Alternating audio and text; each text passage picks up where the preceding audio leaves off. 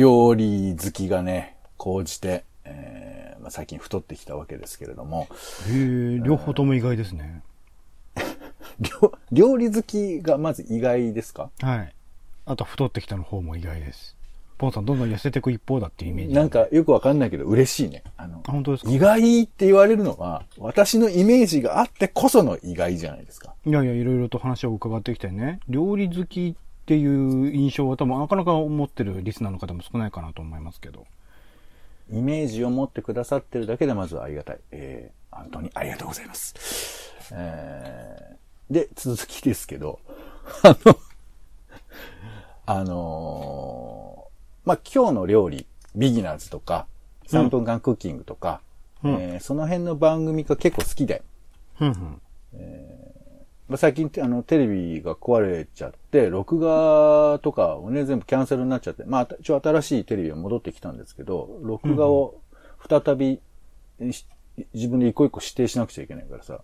うんそ。したら、まあ、もういいろいろ録画のよ設定はしてたんですけど、まあ、とりあえず思いつくのは料理番組だと思って、料理でキーワードで検索をして、えー今日の料理、もう今日の料理もいっぱいありますし、ビギナーズ、えー3分間クッキング、えーそれからあの、えーなんだっけ、おかずの、おかずの料理ショーみたいななんかテレビ屋さん初耳ですわ。やつだとか、あと BS11 でやってるなんか素材のなんとかみたいな、あの、吹きのとうを作ろう、あの、美味しくしようみたいな、なんかそういうコーナーだとか、いっぱいあるのよ、なんか料理番組、なんかチェックすると。これは、これはやばいと思って全部録画をして、あの、もういやい今やいやいや、今俺のテレビ版、えーテレビの録画ハードディスクの中にはもう料理番組がバンバン録画されて、リ今リアルタイムで多分ね、え？ー土井先生のあの、ありがたい講話とかも全部詰まってるので。講話。講話ですよ。まあ大体こんなんね、もうパッと入れてやればいいんですよ。うん。なんかね、何グラムとか言う人おるでしょ？うん。まあそれもええけど、僕の場合はね、まあいいわ。とにかく、えー、料理のことでいっぱいなの。実は。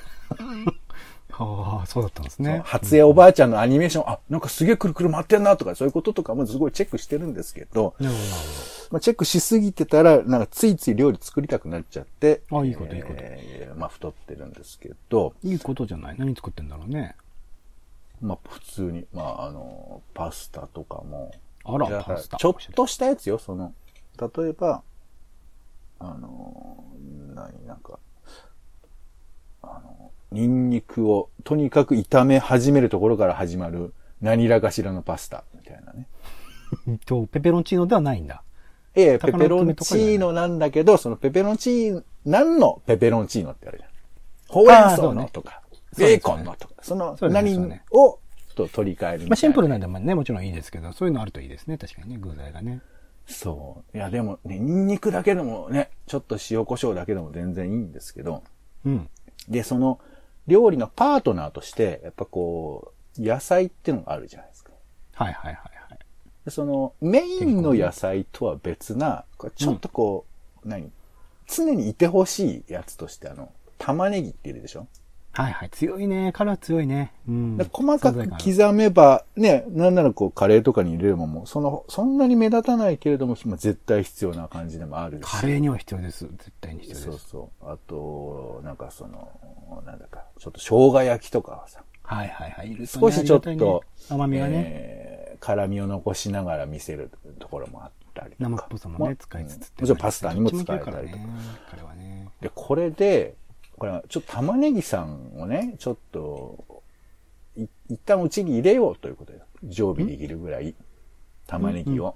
うんうんうん。でちょっと買い物行って家に入れる。うん。いや、ほら、ふっとした時に玉ねぎがいるような状況にしておきたいじゃない。ちょっとたまたま玉ねぎも切れてたから、うんじゃあ玉ねぎ買おうかなと思って。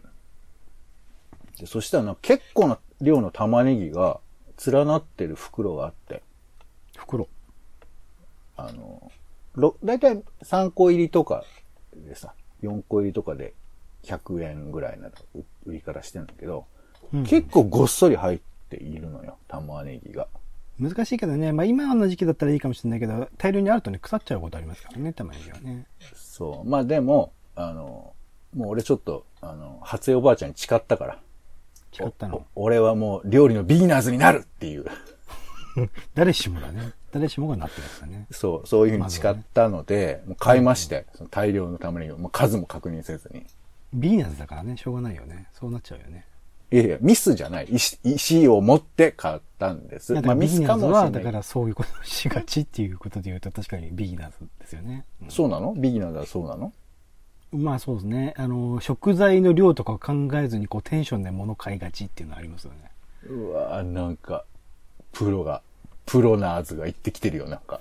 夏でもないですけれど。まあ、だって、そんなん言ったらさ、あなたカレーめちゃくちゃ作ってるんだから、玉ねぎめっちゃ持ってるはずでしょ。しかも、ほぼ、3買わないですね。日に一遍ぐらいカレー作ってるんでしょ？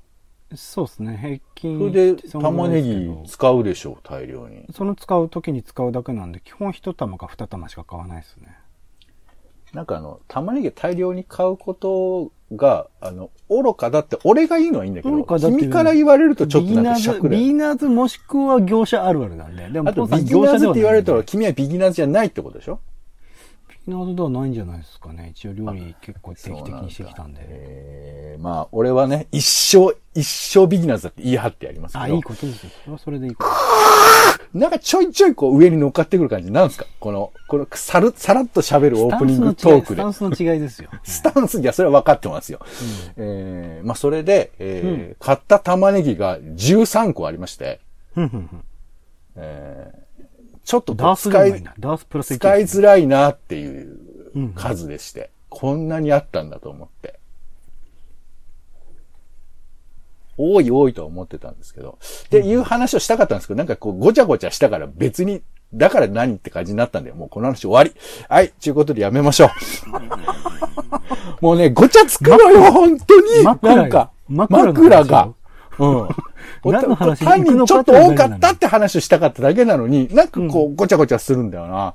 うんなんかうまくいかないんだよな。これね、先週からずっとそうなんですけど、どうなっていくんでしょうね。はい、えー、それも気になります。ということで、えー、友達職場、夫婦のちょっとした雑談から、ツイッターの投稿のネタの種など、直接役には立たないけれど、あなたの記憶の扉を押したい。種ラジは世の中のいろんな種を探すポッドキャストです。えー散歩の話とか、テレビのドラマの話とか、本の話とか、イベントの感想とか、いろいろな話を、えーしております。ぜひお聞きいただきたい。ということで、お相手は、えーカルチャー中毒者のオレンジさんと、どうもどうも。お天気散歩人のポンでございます。よろしくお願いいたします。お願いします。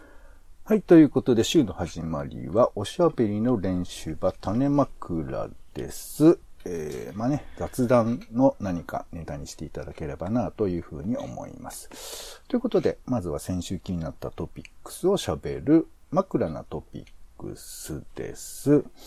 はい。えー、じゃあまず一つ目行きましょうか。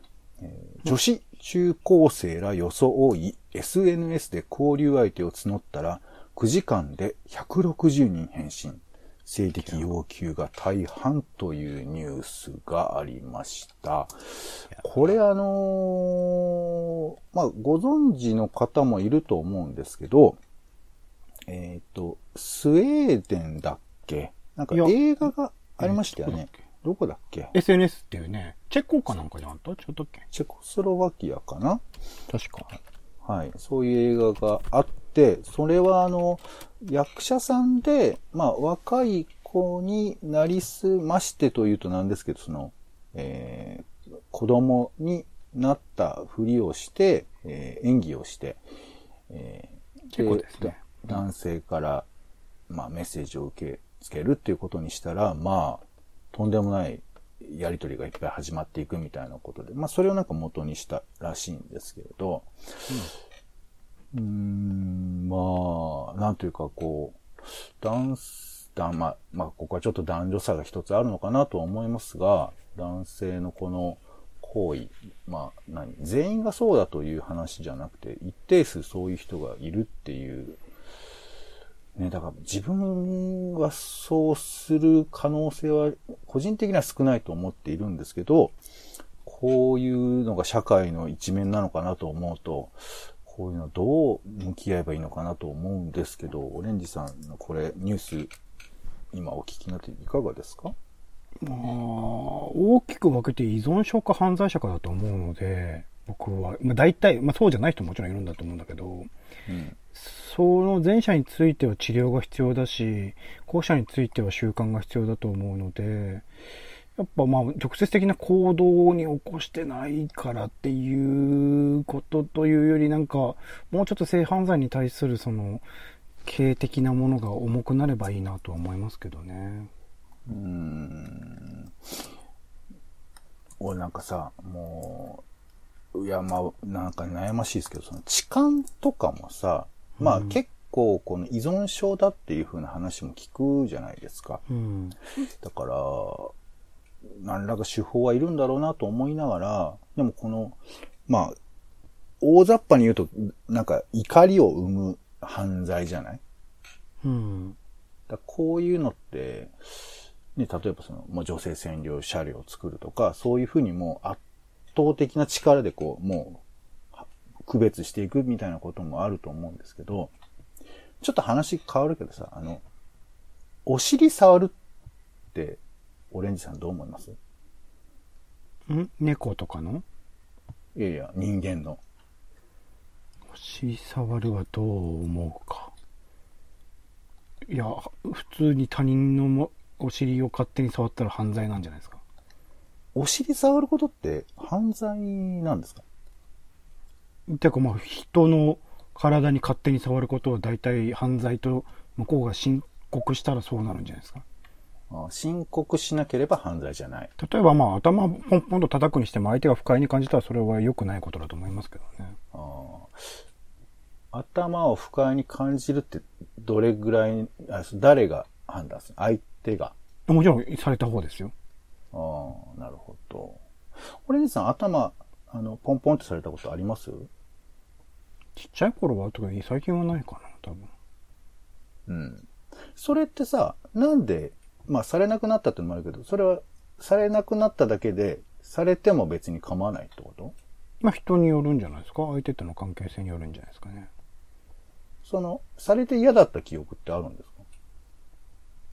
うーん、あんまないかな。うん。何が言いたいかっていうと、その、いや、僕も、見ず知らずの人が歩いてていきなりお尻触ったらびっくりすると思うから、うん何って思うと思うんですけど、うん。例えばお父さんとかお母さんとかが、まあ、まあ頭ポンポンでもいいし、体触ってきたときに、うんもちろんそれ嫌だっていう反応もね、まあ、だから二択だだけだとするならば、うんあると思うんだけど、体を触り合うこととか、まあ、例えば外国の人だったらハグするのは割と普通だったりとか、もちろん文化的なことで、それはきいろいろ選択肢はあるんだけど、なんかこう、単純に触ることが違法だっていう風に判断する感覚ってわかるんですけど、なんかその、どうしてもさ、その、一つルールができると、それにすごい心の中で縛りができて、なんかもう触ることできないみたいな感覚に僕なんかなりがちなんですけど、うん。なんか子供のお尻触るとか、それってどこまで犯罪って思思うべきなのかなとかさ。お尻を叩くとかね、なんか叱る行為としてのそういうのって象徴的にありますけどね。それは多分、通覚的に一番お尻が痛みを感じにくいからとかじゃなかったかな、確か。うーんお尻をはたくのも、もうもはや虐待だっていう発想もあるかもね。まあ子供の権利とか言うとね、体罰とかにも今厳しい時代にはなっているから、そういうのはありつつも、やっぱでもそこは信頼関係で当然、それこそ僕がこの前30分読書読んだ生を祝うじゃないですけど、子供側の権利みたいなものをこれから世で問うていくようになっていけば、そういう考え方は出てくるだろうけど、やっぱりでも、うん、相手とどれだけの信頼関係というか、まあ、わかんない。それが虐待的なものと紙一重ではあるので難しい。DV 的なものと繋がりうるから難しいけど、まあでもそういう議論にはなってくんでしょうね、きっと。うーんなんかね、もやもやしてんのよ。まあでもこういうことを言い出してるのっても、でも、ポカンも僕も子供いないから、そういうのはないんじゃないですか、やっぱ。だからないから関係がないっていうことは僕思わなくて、そんなモヤモヤすることでもないのかなと思って。ああ、目の前にこう、可愛いお尻がふらふらしてて、もう全部ダメだから。僕ら全部ダメだから。いやいや、ダメ。いや、今は子供の話でしょ？大丈夫な相手がいないから、僕らはそれが。いやいや、だから、まあ、だから、それは、個別にはそうなのよ。だけど、そもそも、お尻を、これすごい変態みたいなラジオなのかなすごいね。なんかポンさんだけ変態になってますよ、今。いや、でも、どう、どうなんだろうなんか、まあいいや、ちょっと続けましょう。まあまあ、こういうことも考えつつ、え2番目、子供に性教育はいらないなんてないっていう、えー記事が、えー出てました。これは、あの、性教育をの評論家というのかな？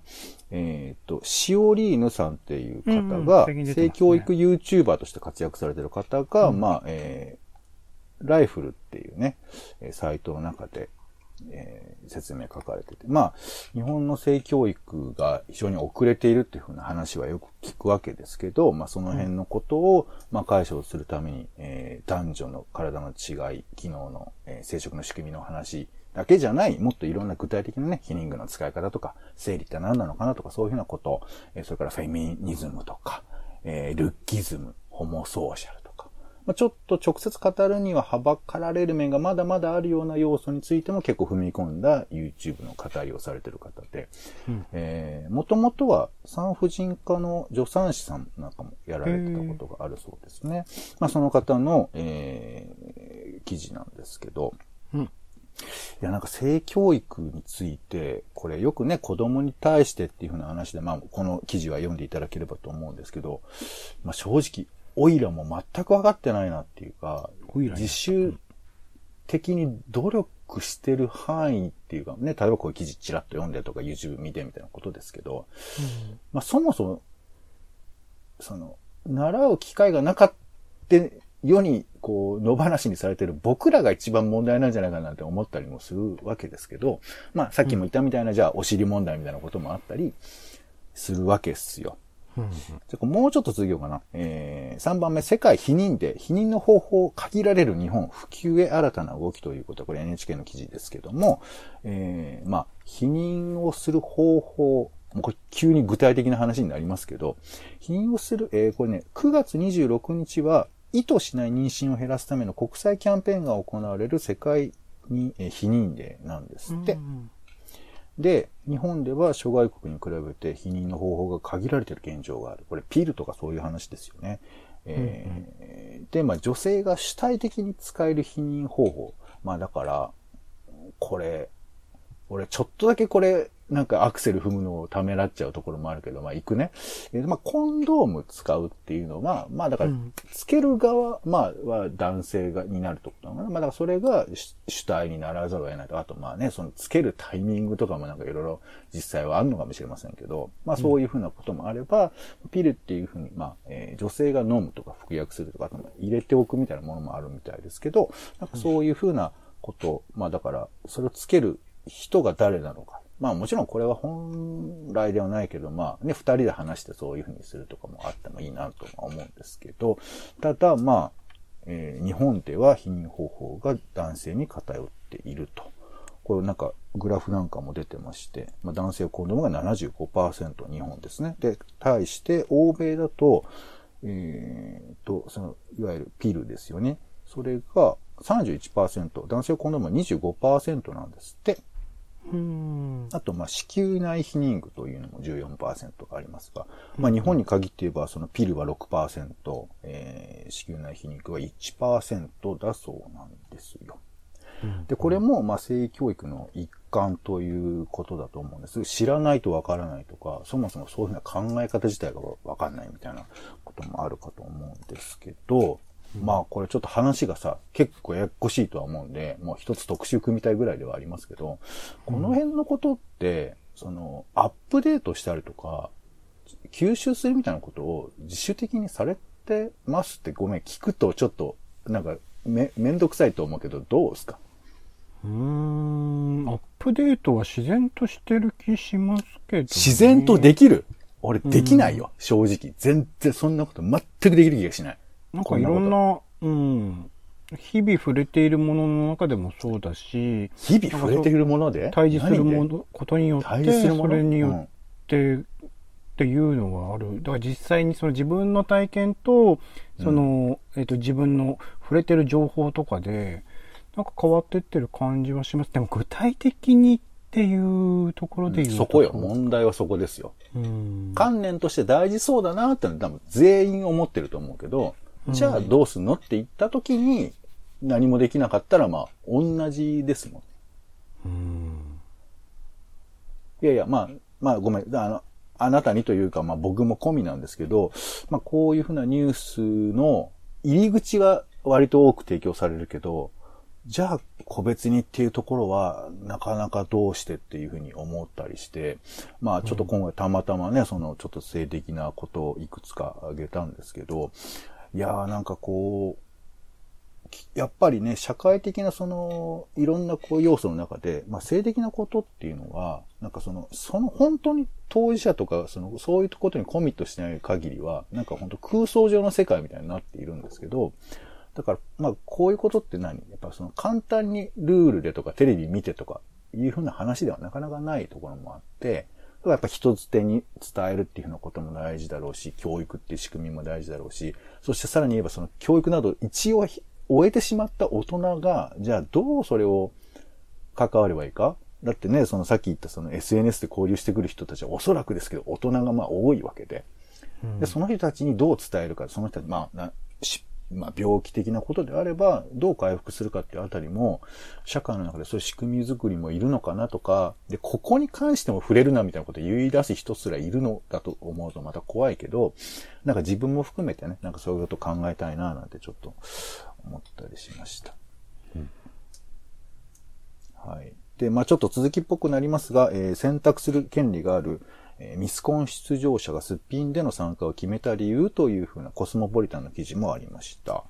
まあミスコンに実際出るような、まあ、俗に容姿の美しい方た、方が、まあ、こう、化粧を落とした形で、その、えー写真とか出すみたいなことですよね。で、それにまあ、ちゃんと意思があってやられたっていうふうな記事なんですけど、このルッキズム問題とかも、俺は語る言葉を正直あんまり持っていなくて、まあ割と従来型のパターンとか、もしくは喋らないっていう風なやり方で逃げてはいますけど、でも美しいと感じる気持ちっていうのは、別に、ね、オレンジさんだってあるじゃん。綺麗だなと思うことも。だからこいつとどういい関係で付き合うかっていうのは、まあ多分日々の、まあ女性とか男性とか綺麗な人たちとどう語らうかによって作られるものなのかなとは思うんですけど、これもまた難しいよね。なんかね。まあこれも、うーん、まあざっくりと言ってはあれだけど、やっぱでも信頼関係の話ってところに終始します、すると思いますけどね。まあでもほら、近くもあるし、遠くもあるじゃん。遠くの綺麗な人に対してどういうふうに語ったりする？か。だかこの人にわざわざその人に綺麗とかっていうこともないから、うちに秘めとけばいいんじゃないですか。ら秘めるってことでしょ？うん。まあまあ、なるほどね。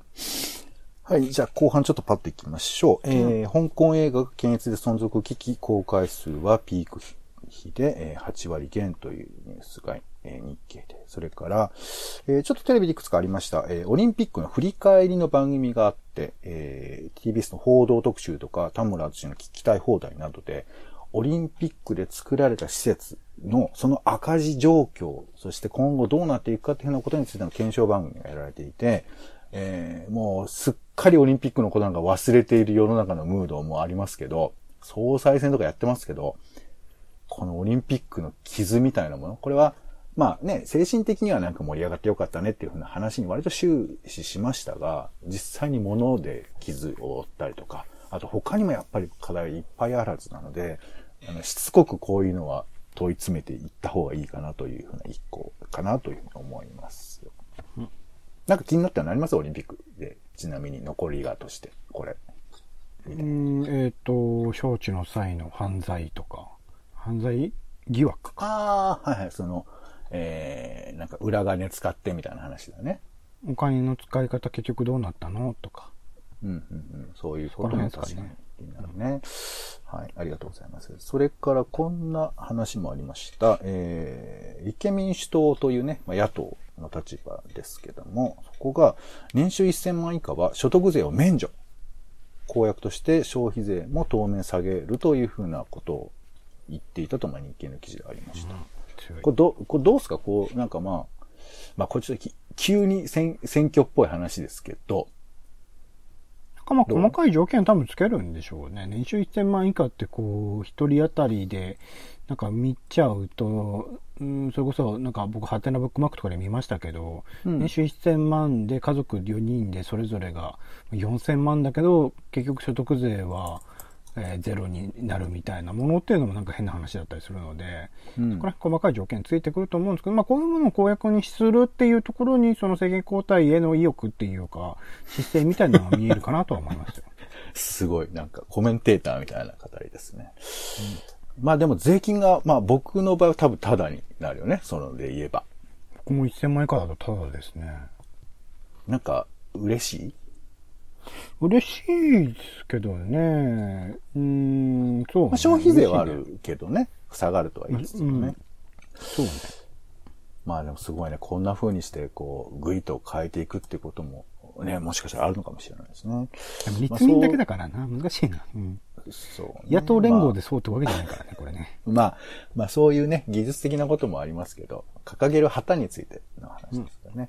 まあその旗で言うならばこんなこともありますよ。EU スマホの充電端子を USB Type-C に統一する法案というね、これすごいよねもう、あだから iPhone の、えーやつ、ライトニングとかも変えましょうっていうことですよね。変え、変えないと売られ、売らせないよ、みたいなことだよねす。ごいっすすごいそれでいいはずなんだけどね、本来はね。iPhone がちょっとなんか、コードを売るためになんかわがまま言ってるだけみたいな感じもするし。まあまあ難しいとこだけどね、iPhone が逆にね、その切り開いてきたところもあったりもね、Apple がね、っていうのもありますけどね。はい、といったところでございます。ありがとうございました。では、続いて枕な予定です。来え今週の予定を、えピックアップしてご紹介します。え9月、え26日は、えドイツ連邦議会の選挙だそうで、えメルケルさんもね、えついに変わったりしますので、どんな状況になるんでしょうか。そして、えーっと、9月28日、え緊急事態宣言解除の可否を判断するということだそうです。えどうなっちゃうんだろうね。はい。そして、に9月29日は自民党総裁選の投開票だそうですよ。そして、10月1日、いよいよ、えー期が変わりますか。まあ、期が変わってるわけじゃないか。えっ、とね、タバコが値上がりしたりするんですって。うん。それから、松本清氏が、ここからファインと経営統合して、松清ここからカンパニーに、社名が変更するそうですよ。うん。はい。えーそしランドカンパニね、松清ってなっちゃうんだね。松本清ホールディングスがね。えー10月2日は普通郵便の土曜配達をお休みする、お休みすることになるそうです。だからこれから土曜日は配達しなくなるということですよね。はい。そして10月3日は、えー岡山市長選挙、岩手県の、えーこれは何だろう、一席、えーそれから東京都武蔵野、えー市とか、えー石川県加賀とか、まあ、様々なところで市長選挙なんかも行われます。まあ、ちらっと武蔵野行ってきたんですけど、あの、選挙のなんかやってましたね、市長がなんか演説とかね。はい。まあ、えーお住まいの方はちょっとお気にしていただければと思います。ということで、今週使いたい枕オレンジさんお願いします。うん、今週はね、ファニーなニュースが全く取り上げられなかったのでね、んそういう意味で言うと、まあ、月をここからアンドカンパニーじゃないですかね。はいあの、なんでもいいけど、使ってね。ん？それを聞くからね、今度もまたね。いや、特に使う印象はないですけど、使いたい面白い言葉を毎回毎回ここだけ記録していこうかなと思って。使いたい枕って聞いてんだから。使いたい枕じゃないですか。使いたい言葉ですよ。まあ、月をここからアンドカンパニーなんて多分みんな言ってみたいと思うんで、はい。それで行きましょう。はい、じゃあぜひね、あの、聞きたいと思います、来週ね。はい、えー、といったところで、種枕は以上です。うんはい、お聞きいただきありがとうございました。お相手は、えー、そうね、真面目に考えるのも秋、いいんじゃないでしょうか。ポンと、アレンジでした。種ラジ、また。